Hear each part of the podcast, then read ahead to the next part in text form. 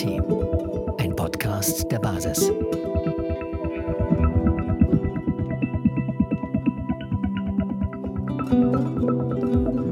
Herzlich willkommen zu deinem Basis-Podcast. In diesem Podcast-Format der Basisdemokratischen Partei Deutschland haben wir es uns zur Aufgabe gemacht, eine Meinungskultur der Vielfalt zu entwickeln. In diesem Podcast-Format sprechen wir nicht nur mit Experten über die Themen Freiheit, Machtbegrenzung, Achtsamkeit und Schwarmintelligenz, sondern auch mit Menschen, die jetzt neue Weichen stellen möchten. Unabhängig, kontrovers und demokratisch. Denn unser Miteinander braucht eine neue Basis. Das war auch, das war auch der Grund, warum ich dann gesagt habe, auch zur Basis zu gehen. Wir müssen eine Partei haben, die es anders macht, aber innerhalb des Systems dennoch funktioniert. Also keine Utopie fordert, keine neue Gesellschaftsordnung, nicht das Abschaffen von Parteien. All diese Dinge, das können für einzelne Personen langfristige Ziele sein. Das kann man so nicht erreichen. Vor einigen Tagen war der Politiker David Claudio Sieber bei uns zu Gast. In diesem Interview ging es um seine politische Karriere, seinen Beitritt in die Basisgemeinschaft und Gedanken zur Basisdemokratie. Wir wünschen dir nun viel Spaß beim Hören. Mit was man überhaupt noch nichts zu tun hatte, ist ja die Schwarmintelligenz. Ich konnte damit überhaupt nichts anfangen. Die vier Säulen haben mich angesprochen, vor allen Dingen eben auch die Achtsamkeit da deswegen der Partei beizutreten. Und das fand ich ganz toll, auch die Machtbegrenzung, ähm, weil ich jemand bin, der absolut für Gerechtigkeit steht. Und äh, Freiheit sowieso, natürlich will sich keiner beschränken lassen in seiner Freiheit. Aber mit diesem Wort Schwarmintelligenz konnte ich überhaupt nichts anfangen. Wie seht ihr das? Konntet ihr euch das erklären, dieses Wort? Oder äh, habt ihr das erklärt bekommen von euren Kollegen oder euren Landesverbänden oder Kreisverbänden oder euren Menschen, die euch zur Partei gebracht haben? Wie war das bei euch? Also ich konnte mir das Wort überhaupt nicht erklären. Ja, also das Wort Schwarmintelligenz fand ich erstmal auch irgendwie befremdlich. Ich habe das in Verbindung gebracht mit Bienen tatsächlich. Ähm, und ich habe aber dann, ja, ich habe auch drüber gesprochen, man hat mir das auch erklärt und ich habe dann relativ verstanden, was das eigentlich heißt. Das heißt zuhören. Ja, das heißt äh, zuhören und die Intelligenz der vielen benutzen. Das heißt schlussendlich, wir, wir schließen niemanden aus. Und es gehört auch irgendwie zur Freiheit und zur Achtsamkeit tatsächlich, die Schwarmintelligenz.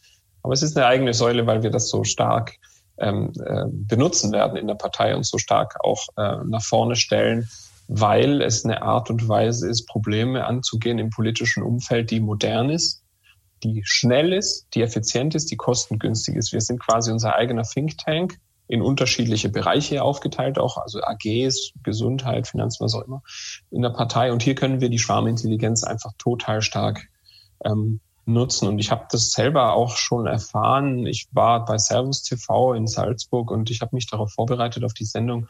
Ich bin über die ähm, Intensivauslastung in der Schweiz gestolpert und ich habe das als möglich eingestuft, dass ich dazu gefragt werde, ja, wie könne das denn sein, dass in der Schweiz es kein Intensivbett mehr fast gibt wegen Corona? Und es war wenig Zeit und ich habe das in die AG gegeben und habe gebeten darum, dass man mir hilft. Und die Schwarmintelligenz hat mir ein Dossier zusammengestellt über 13 Seiten wissenschaftlicher Natur, wo ich sagen muss, hervorragend, das in so kurzer Zeit. Und was passiert eigentlich, wenn die etablierte Politik ein Problem erkennt? Naja, zuerst erkennt sie es lange nicht. Dann gibt es den Aufschrei aus der Bevölkerung oder aus Expertengruppen. Dann versucht man sich dem Problem anzunähern. Das heißt, man nimmt 20 bis 200 Millionen Euro in die Hand äh, für Experten oder für eine Unternehmensberatung tatsächlich auch, die darauf spezialisiert ist. Dann dauert dieser ähm, Entwicklungsprozess des Problems ein paar Monate bis über ein Jahr. Dann gibt es eine Auswertung und dann gibt es eine Transformation in einen relativ unbedeutenden politischen Vorgang. Und dann sind meistens schon zwei bis drei Jahre vergangen.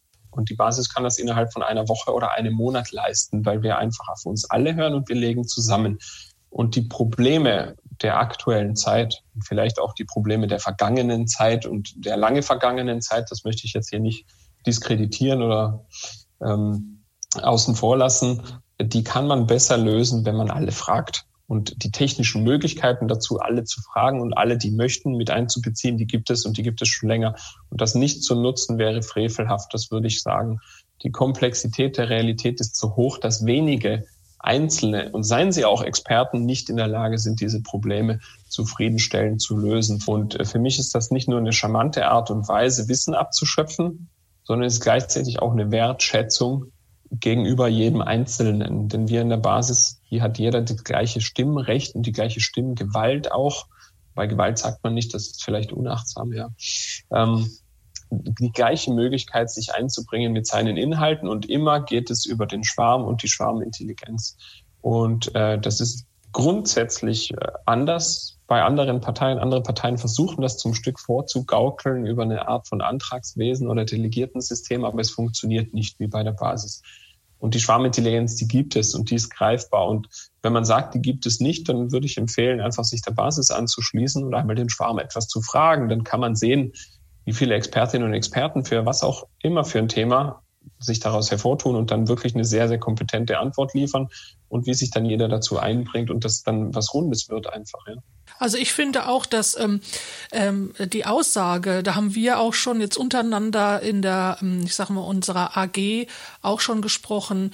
Ich sag immer, wir sind eine Basisgemeinschaft. Ähm, dieses Wort Partei ist für mich irgendwie so negativ belegt, äh, weil ja eben wir aus unserem Wissen her, was Parteien so machen oder eben auch nicht machen, ne, sie vorgaukeln, was zu tun, ähm, ja eben dieses Wort Partei, wie gesagt, für mich jetzt ja negativ belegt ist.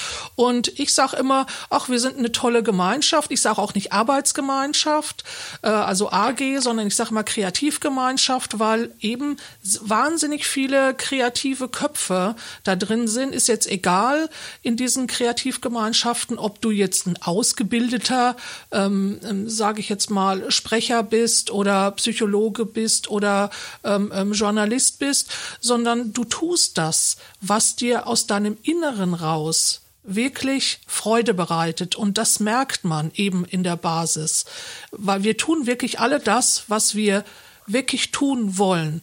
Und ähm, das macht der Schwarm aus. Das ist ja praktisch wie ein großes Netzwerk. Und ähm, genau, und ich glaube, da ist auch, da ist so ein bisschen der Schlüssel auch drin, dass wir dann wahrscheinlich achtsamer äh, miteinander umgehen, als wenn ich jetzt irgendwo zur Arbeit gehen muss und muss dieses tun, was mir vorgegeben ist, was ich tun muss eben, ähm, als das, was ich äh, tun darf und was ich kann, was aus meinem Herzen rauskommt. Ne? Ja, also ja. das ähm, kann ich zum Beispiel auch nur bestätigen. Also es ist einfach so, das, was wir aus einem inneren Antrieb heraus machen, also gänzlich ohne Angst und Zwang, das ist immer das tollste Geschenk, was wir uns und anderen machen können. Ja, also somit halt auch das absolut wertvollste. Und äh, zur Achtsamkeit, also ich finde halt das Besondere an der Partei, die Basis ist, dass wir einen Raum haben, mit der Säule Achtsamkeit, die uns halt es sehr einfach macht, uns auf einer ganz anderen Ebene zu begegnen. Also so, dass ich äh, dir, David, jetzt äh, die Frage stellen konnte, die ja ähm, vielleicht in einem anderen Format äh, direkt als Angriff begriffen worden wäre. Aber für uns ist es einfach selbstverständlich, dass wir uns halt auch gegenseitig spiegeln und reflektieren und uns so halt auch die Chance geben, uns weiterzuentwickeln. Und äh, diese Form der Begegnung finde ich halt total wertvoll. Also sie trägt auch dazu bei, dass wir irgendwie heilen. Also dass wir, ja zum Beispiel, dass wir aus unserem Ego halt auch rauskommen, was letztlich immer die Ursache dafür ist, dass wir wütend auf andere sind oder andere nicht verstehen. Ja, und deswegen ist da so, so ein großes Potenzial, meiner Meinung nach, in dieser Partei, dadurch, dass wir vorleben können, wie es halt anders gehen kann und wie wir halt gemeinsam reifen können und uns auch äh, der Wahrheit annähern. Also, dass wir keine Angst davor haben müssen, der Wahrheit zu begegnen. Das ist ja auch ein häufiger Irrglaube, weil wir glauben, ja, okay, wenn ich mich jetzt damit beschäftige, mit, mit meinen Fehlern, dann tut das weh und dann äh, lachen mich andere aus oder so. Aber das ist alles nur ein Irrglaube. Und indem wir uns halt wahrhaftig begegnen, lernen wir, dass es eigentlich nur Heilung bedeutet, wenn wir uns wahrhaft begegnen und uns der Wahrheit widmen. Und so können wir halt auf diesen friedlichen Weg letztlich dazu beitragen, dass wir Frieden in die Welt bringen. Und das ist ja letztlich unser Endziel als äh, die Partei. Also kann Corona quasi auch ein Stück weit Heilungsprozess sein? Ja, total. Also das Jahr 2020, also das hat bei mir so viel bewirkt. Ich ähm, war vor ein paar Monaten, war ich noch null spirituell zum Beispiel oder der Glaube an Gott und so. Das war alles so weit entfernt und irgendwie durch komische Zufälle habe ich mich dann dem angenähert und das hat mir so viel gebracht, also mich auch so reifen lassen. Und auch wenn ich merke, dass ich im Alltag noch nicht immer achtsam bin, ist es trotzdem eine andere Welt wie vor einem Jahr. Und ich merke, dass der Umgang mit den Leuten in der Partei, die Basis, halt auch dazu beiträgt, weil es ist einfach nur so ein schöner Umgang bisher gewesen. Auch sehr ehrlich und direkt und sehr respektvoll und auch überhaupt kein Konkurrenzdenken. Irgendwas, alle haben das gleiche Ziel, da ist ganz viel Energie und halt dieser innere Antrieb. Und ich finde, man merkt auch, dass jeder von uns halt total wertvoll ist. Also einfach nur als Person. Also jeder bringt irgendwie total wertvolle Dinge mit. Ja, und die kann man halt am besten sehen, wenn wir halt Dinge tun aus unserem inneren Antrieb tatsächlich, ja. Kann Politik oder eine Partei das schaffen, von unten raus die Gesellschaft bei diesem Transformationsprozess zu unterstützen. Ich glaube ja, wenn wir uns zwar jetzt zusammentun, ist der Entwicklungsprozess, der ist ja noch in sehr weiter Ferne. Wir brauchen ja eigentlich, sage ich mal, direkt spürbare Dinge, die wir, die wir jetzt schon gesellschaftlich geändert haben müssen. Die Erkenntnis haben wir ja schon wahrscheinlich schon länger gehabt und jetzt kommen wir alle aus uns heraus, intrinsisch motiviert und äh, wollen uns alle einbringen, weil wir bisher kein Medium hatten, vielleicht, wo wir uns wohlgefühlt haben, wo wir als Mensch existieren können mit dem, was wir bringen und wie wir uns gesellschaftlich einbringen wollen. Wie kann Politik dieses Sprungbrett schaffen und die Transformation, die gesellschaftliche Transformation jetzt unterstützen? Vielleicht die Frage an dich, David. Ja, es ist eine schöne, aber auch sehr, sehr äh, komplexe und komplizierte Frage. Ähm, ich hätte eine einfache Antwort. Dann gibst du mir mal die einfache Antwort zuerst. Also ich glaube tatsächlich, wir können nur eins tun, und zwar als Vorbild vorangehen. Also, dass wir das, was wir uns von anderen wünschen, auch selber machen. Und mhm. deswegen ähm, würde ich auch gar nicht sagen, dass man in welcher Situation auch immer dann praktisch ist der Regierung oder den Medien gleich tun muss, indem man andere beleidigt als Covidioten oder ähnliches. Also das zu machen, was man sich von den anderen wünscht, weil ich glaube, auch wenn das vielleicht leiser ist, also ist es ja, aber ich glaube, das hat gerade das hat so eine besondere Anziehungskraft für viele Leute, weil genau das ja das ist, was uns anders macht. Ja, ich glaube, das ist eine schöne Antwort, vor allem auch mit gutem Beispiel vorangehen. Das war auch, das war auch der Grund, warum ich dann gesagt habe, auch zur Basis zu gehen. Wir müssen eine Partei haben, die es anders macht, aber innerhalb des Systems dennoch funktioniert. Also keine Utopie fordert, keine neue Gesellschaftsordnung, nicht das Abschaffen von Parteien. All diese Dinge, das können für einzelne Personen langfristige Ziele sein. Das kann man so nicht erreichen. Wir stehen hier mitten in der Realität und es geht zur Bundestagswahl 2021. Und ähm, wenn wir ein guten Beispiel vorangehen, wie es auch anders funktionieren kann, dann wäre das, glaube ich, schon ein Gewinn und dann wäre das schon sehr schön. Natürlich wird es harte Bandagen geben und wir werden uns auch wehren müssen während ähm, der Bundestagswahl. Äh, ganz klar, aber wir können das auf unsere Art und Weise machen. Und aus meiner Sicht und meine Weise wäre insbesondere stark inhaltsbezogen. Ja, das, das würde mir schon reichen, hart in der Sache, aber nicht auf die Person bezogen. Das, das, das wäre für mich schon eine Form von Achtsamkeit, wie wir es in der Politik eigentlich verloren haben. Für viele geht das dann noch nicht äh, weit genug, aber für mich wäre das erstmal schon schön, wenn man überhaupt sich kritisch austauschen könnte in der Sache. Ähm, ansonsten wie kann diese Transformation gelingen und was kann die Basis dazu beitragen? Äh, es ist ein ganz, ganz steiles Ziel, das muss man schon mal ganz klar sagen. Ja, es ist nicht nur ein steiles Ziel, fünf Prozent zu erreichen, sondern es ist auch ein steiles Ziel, überhaupt danach eine Transformationsprozess anzustoßen, dass wir wieder in ein menschliches Miteinander zurückkommen und auch in eine Debattenkultur, wo man sagen kann, die findet sich nicht auf aller untersten Niveau wieder mit persönlichen Anschuldigungen. Wenn wir das einfordern, ich kann mir vorstellen, wenn wir eine mediale Aufmerksamkeit generieren, unsere Idee und auch die Säulen oft genug erklären, und diese Idee näher bringen und sagen, wir sind keine Corona-Leugner-Partei, sondern wir sind eine Partei, die politische Prozesse so anstoßen möchte, dass die Demokratiequalität besser wird und dass es eine Bürgerbeteiligung gibt, die höher ist als die, die wir jetzt haben, dann ist das natürlich auch verbunden damit, dass das Menschen Verantwortung zurückgibt, die sie verloren hatten. Und vielleicht finden sie auch Gefallen an dieser Verantwortung und vielleicht erzeugt das auch ein Stück weit ein Lebensglück, eine Zukunftssicherheit, eine Zufriedenheit, wenn man wieder sieht, ich habe jetzt, und wir haben ja alle Anteil, ich habe jetzt jahrelang weggeguckt und ich habe die da oben machen lassen aber ich bin nicht zufrieden mit dem, wie es sich entwickelt hat. Und jetzt muss ich Verantwortung übernehmen als, als Individuum und muss sehen, was kann ich dazu beitragen, diesen Prozess, der sich hier entwickelt hat, auch durch mein Wegschauen, wie kann ich den wieder einfangen, wie kann ich das wieder verbessern und abändern. Und die Basis bietet dafür eine Plattform. Wir bieten dafür eine Möglichkeit für jeden, der das möchte, sich zu beteiligen und da daran teilzuhaben. Nichtsdestotrotz, und das ist auch eine realistische Perspektive, wo viele Menschen aufeinandertreffen, da menschelt es und da gibt es Probleme und da gibt es teilweise auch Chaos. Auch davor werden wir nicht äh, hundertprozentig geschützt sein und dann müssen wir sehen, ob wir es schaffen, mit unseren Säulen so damit umzugehen, dass wir uns nicht transformieren, während wir versuchen, etwas zu transformieren. Aber ich glaube, das kann uns gelingen. Ich habe vor kurzem ein Video gesehen eines Kollegen und da waren vier Menschen zu Gast gewesen, unter anderem auch ähm, ein Rechtsanwalt und der hat was ganz Tolles gesagt. Er hat gesagt, selbst äh, wenn manche äh, jetzt denken, okay, es ist jetzt sinnlos, was anzuschieben, weil wir das jetzt nicht mehr in Zukunft mitbekommen, jetzt wir als ältere Personen. Aber wir sollten daran denken, dass wir das ja auch für unsere Kinder tun oder für die Nachwelt sozusagen. Das heißt also, alles, was wir jetzt anschieben und Gutes tun, das kommt ja unseren Kindern auch zugute oder den Kindeskindern zugute. Natürlich ähm, gibt es da auch, ich sag mal, die, den negativen Aspekt. Wir tun natürlich den Kindern jetzt mit den Masken tragen auch viel ja, Negativität an, was dann auch den Generationen vielleicht nicht so gut tun wird. Was mich jetzt mal interessieren würde, Alina, hast du dir da schon mal Gedanken drum gemacht, weil du und David, ihr habt ja auch noch sehr junge Kinder. Wie denkt ihr jetzt darüber, jetzt auf die Zukunft gesehen? Ja, wir sind jetzt noch nicht so sehr betroffen. Mein Sohn ist jetzt ähm, fast zweieinhalb Jahre alt, geht zur Tagesmutter, muss bisher keine Maske tragen, zum Glück.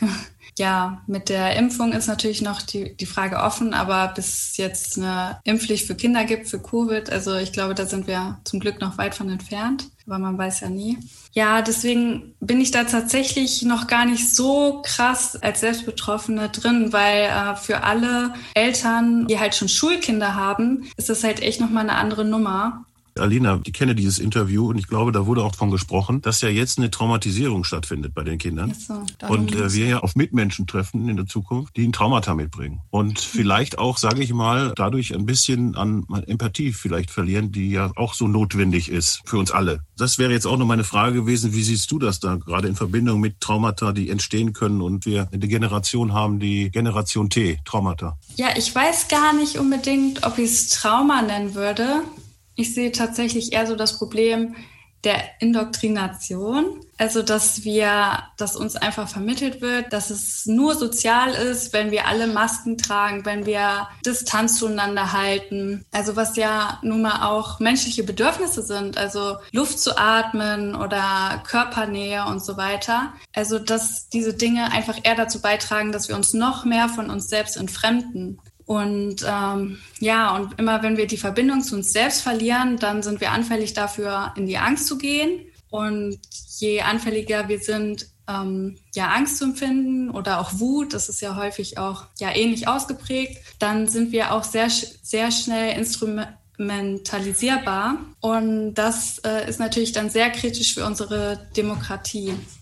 Und also, wie siehst du das jetzt, ja. äh, jetzt äh, menschlich her? Weil ich mache mir zum Beispiel Gedanken, ich bin ja über 50 und ähm, äh, wenn das so ähm, kommt, wie jetzt das da eben angesprochen wurde in der Gruppe, also in dem, in dem Interview, ähm, dass jetzt die, die Kinder, die jetzt diese ganzen ähm, Traumata erfahren, mit Maske tragen und so weiter, die sind jetzt vielleicht, sag ich mal, fünf bis sechs und äh, lass es mal in die Zukunft gucken, so in 15 Jahren, ähm, dann sind wir schon älter, vielleicht auch in Rente.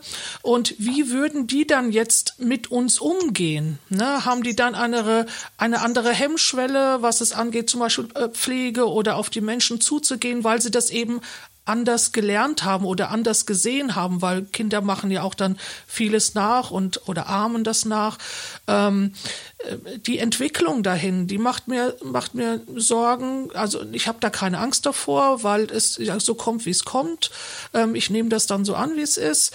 Aber ich mache mir natürlich Gedanken drum, äh, was das mit unseren Kindern macht. Ne? Also diese äh, dieser Zwang, den sie jetzt äh, aufdoktriniert bekommen. Also so viel äh, Sorgen mache ich mir tatsächlich nicht. Also das ist, äh, da geht man ja letztlich auch wieder in die Angst, ne? Aber letztlich hängt auch vieles davon ab, welche Bewertung wir den Dingen zuschreiben.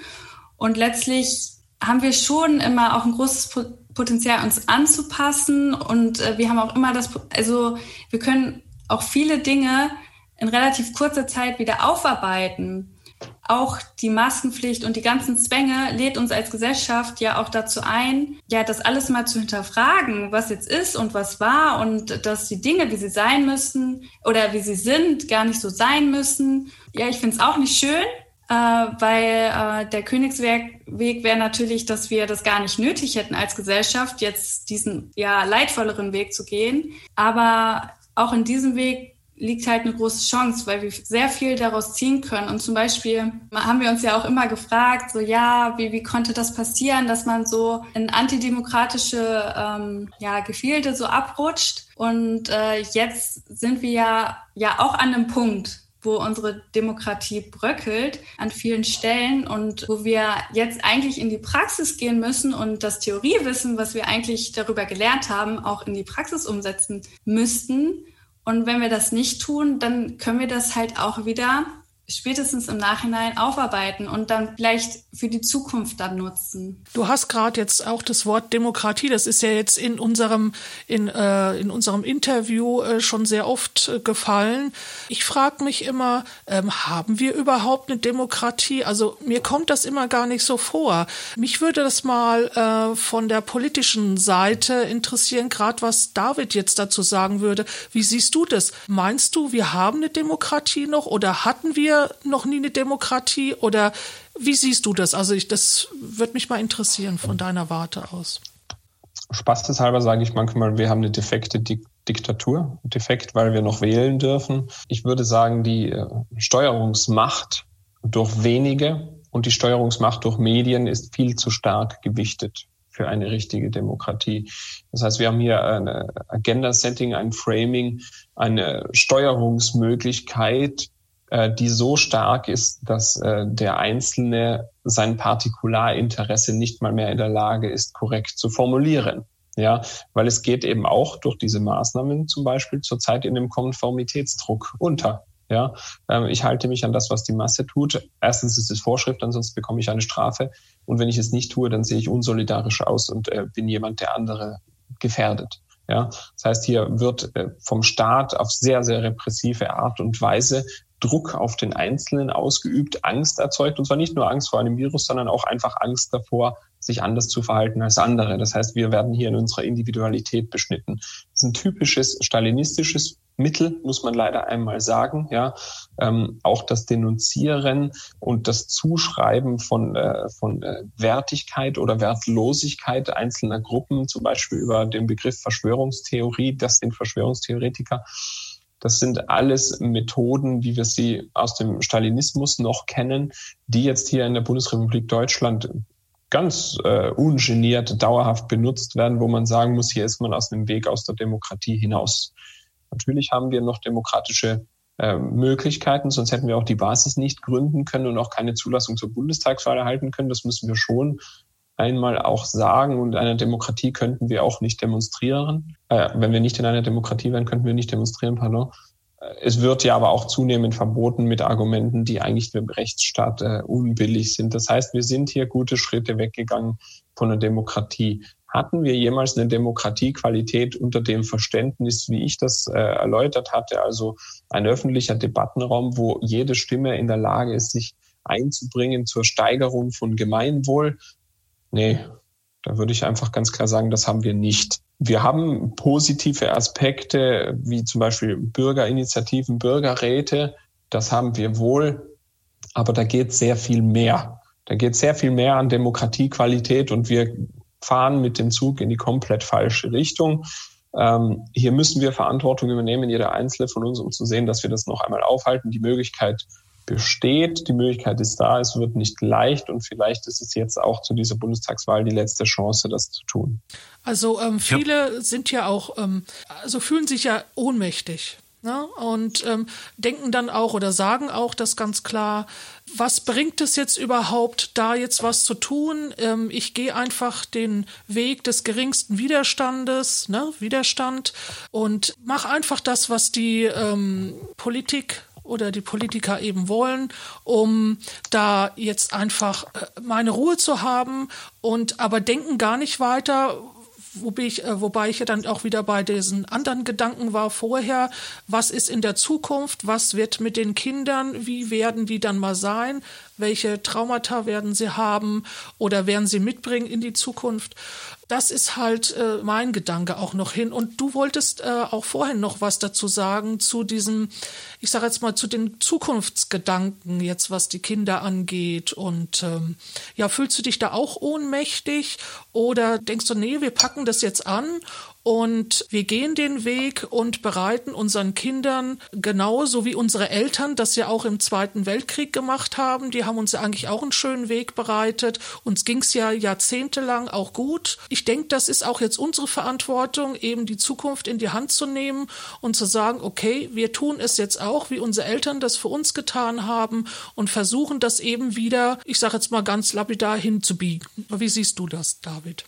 Ähm, zum einen mal würde ich gar nicht sagen, äh, es ging uns gut. Ich würde sagen, es ging uns wirtschaftlich gut. Das würde ich einmal trennen, weil das Menschenbild, das sich nach dem äh, Zweiten Weltkrieg in Deutschland, nach dem Wirtschaftswunder etabliert hat, das unternehmerische Selbst, dieser Optimierungsdiskurs, in denen wir dann auch uns selbst gebracht haben, wo ein jeder seines eigenen Glückes Schmied ist und jeder dafür verantwortlich ist, was er erreicht. In Amerika haben wir das in einem größeren Extrem ausgelebt, ja, vom Tellerwäscher zum Millionär und jeder kann alles schaffen, wenn er nur die Ärmel hochkrempelt. Das, das stellt eine Form von Gesellschaft auch in Deutschland dar, die eine Chancengleichheit hat die de facto nicht besteht. Und ein System, wo wirtschaftlicher Erfolg an der Spitze steht, ähm, für persönliches Prestige ist zum Scheitern verurteilt aus menschlicher Sicht ganz klar, denn so ein System ähm, produziert am laufenden Band Verlierer, weil wir keine Chancengleichheit haben unter Menschen aus unterschiedlichsten Gründen. Ja? Und äh, diese Chancengleichheit herzustellen oder das zumindest ein Stück weit zu nivellieren, das ist Aufgabe der Politik. Was wir hier aber erleben, und dazu haben auch die Grünen beigetragen in den letzten Jahren, ist eine Erosion des Nationalstaates und ein grundsätzlicher Turbokapitalismus in einem neoliberalen System, wo ähm, Großkonzerne sich quasi herausgreifen können, was sie möchten, keine Steuern bezahlen und auch juristisch nicht mehr greifbar sind. Das führt jetzt ein bisschen weg von einer eigentlichen Frage mit den Kindern, aber das wollte ich dazu noch ergänzen. Äh, ich fühle mich nicht ohnmächtig, aber ich fühle den Druck und die Gefahr, die besteht für die kommende Gesellschaft, in der meine Kinder dann groß werden und leben müssen, als sehr groß. Als sehr groß. Es ist äh, eine sehr komplexe Welt mit sehr vielen ähm, raschen Entwicklungen, die sich unserer Kontrolle komplett entziehen, auch global gesehen, Digitalisierung, ähm, Robotertechnik tatsächlich auch ähm, Upgrade-Kultur, ja, binnenleibliche Technologie. Das sind Dinge, die sind in Teilen der Welt schon äh, gang und gäbe oder werden gerne äh, akzeptiert. In Deutschland hat man davor noch Angst. Was ist, wenn diese Angst bricht, weil man die Angst bekommt, abgehängt zu werden? Das sind alles Themen, mit denen meine Kinder konfrontiert werden, wenn sie erwachsen sind. Ich denke, die einzige Art und Weise, seine Kinder davor zu beschützen, ist mit ihnen offen und ehrlich darüber zu sprechen, welche Probleme gibt es, welche Gefahren gibt es und wie findet man als Mensch selbst einen moralischen Umgang mit der Thematik? Die Probleme beseitigen kann der Einzelne nicht, das können wir auch als Partei nicht, aber wir können darauf vorbereiten und wir können sehen, dass wir einen ethischen Umgang als Gesellschaft für all diese Themenfelder äh, erarbeiten. Als Vater von sechs Kindern muss ich sagen, ich stelle mir vor, in den 80ern wäre das leichter gewesen als heutzutage. Aber vielleicht irre ich mich da auch. Ich bin ganz bei dir. Ich habe ähm, letztens ein interessantes Interview gesehen von Götz Werner. Und zwar hatte er in diesem Interview gesagt, der Mensch lernt nur durch Einsicht oder durch Katastrophe. Und jetzt hätte ich vielleicht nochmal die Frage an alle gestellt. Sind wir mitten schon in der Katastrophe oder sind wir an der Schwelle, wo wir doch noch zur Einsicht kommen und die Katastrophe abwenden? Was meint ihr? Also ich denke, dass wir schon an der Schwelle der Einsicht sind. Ich glaube, die Katastrophe kommt auch noch. Trotzdem würde ich mir wünschen, dass noch mehr Einsicht da ist in der äh, Gesellschaft oder in der Menschheit. Ich denke, wir müssen alle aus uns raus und mit Achtsamkeit in die Zukunft gehen. Das ist eigentlich das, was ich so denke. David, Einsicht oder Katastrophe? Beides gleichzeitig. Und zwar schon immer. Als Menschheit grundsätzlich. 1500 genauso wie 1200, genauso wie 2021. Äh, Katastrophe und Einsicht, die gehen Hand in Hand. Die Frage ist nur, wer erkennt wann was und wer hat wann eine Einsicht und ist er dann ein Verschwörungstheoretiker, ein Kleriker ein äh, Rechtsradikaler oder ist er jemand, der etwas vorantreibt? Und wenn wir einmal an Da Vinci zurückdenken und seine Ideen, wie sie aus der Zeit gefallen war und womit er äh, zu kämpfen hatte, dann muss man sagen, äh, neue Ideen und Einsichten kommen selten gut an in der aktuellen Zeit und später wird es einmal zum Standard. Und wer weiß schon, an welcher Schwelle wir hier gerade sind. Aber wir haben eine Katastrophe und wir haben immer irgendeine Katastrophe und es gibt auch immer jemanden, der eine Einsicht hat. Und ich gehe da sehr positiv äh, drauf zu, denn ich sage, früher haben Menschen auch schon häufig gedacht, Katastrophen werden so groß oder können nicht überwunden werden und wir konnten es doch. Ja, die Frage, ähm, lernt der Mensch durch Einsicht Katastrophe? Wo befinden wir uns jetzt in der Katastrophe oder in der Phase der Einsicht? Also ich sehe es tatsächlich sehr optimistisch. Also ich sehe es ja an meinem eigenen Prozess, was letztes Jahr passiert ist. Also wie schnell wir uns tatsächlich so in, ja, entwickeln können, auch in Richtung Reife und Achtsamkeit und so weiter. Das Einzige, was wir dafür brauchen, ist halt tatsächlich andere Leute. Also ein Raum dafür, Begegnung. Und äh, ich glaube, die Basis hat auf jeden Fall ein großes Potenzial, da auch viel, ähm, ja, also diesen Raum zu geben. Und klar gibt es auch viele, die äh, jetzt, ja, deren Ansichten sich noch weiter verhärten, die sehr in der Einseitigkeit sind. Aber die ganzen Widersprüche, äh, die sich ja auftun, also das kostet ja so viel Energie gerade, diese Widersprüche nicht sehen zu wollen. Und deswegen glaube ich schon, dass immer mehr Leute äh, sich dem früher oder später auch öffnen und äh, darüber dann halt auch, ja, sich weiterentwickeln in eine Richtung, wo sie äh, sich selbst auch wieder annähern. Und äh, das ist natürlich der erste Schritt in Richtung Frieden. Weil wenn wir mit uns selbst im Reinen sind, dann ähm, brauchen wir auch keinen Krieg mehr im Außen. Wenn dir diese Folge gefallen hat, dann höre dir auch weitere Folgen an. Wo? Natürlich hier bei deinem Basis-Podcast. Möchtest auch du Teil einer basisdemokratischen Gemeinschaft sein? Dann bist du herzlich willkommen. Weitere Informationen erhältst du unter www.diebasis-partei.de www.diebasis-partei.de Einfach Demokratie. Ein Podcast der Basis.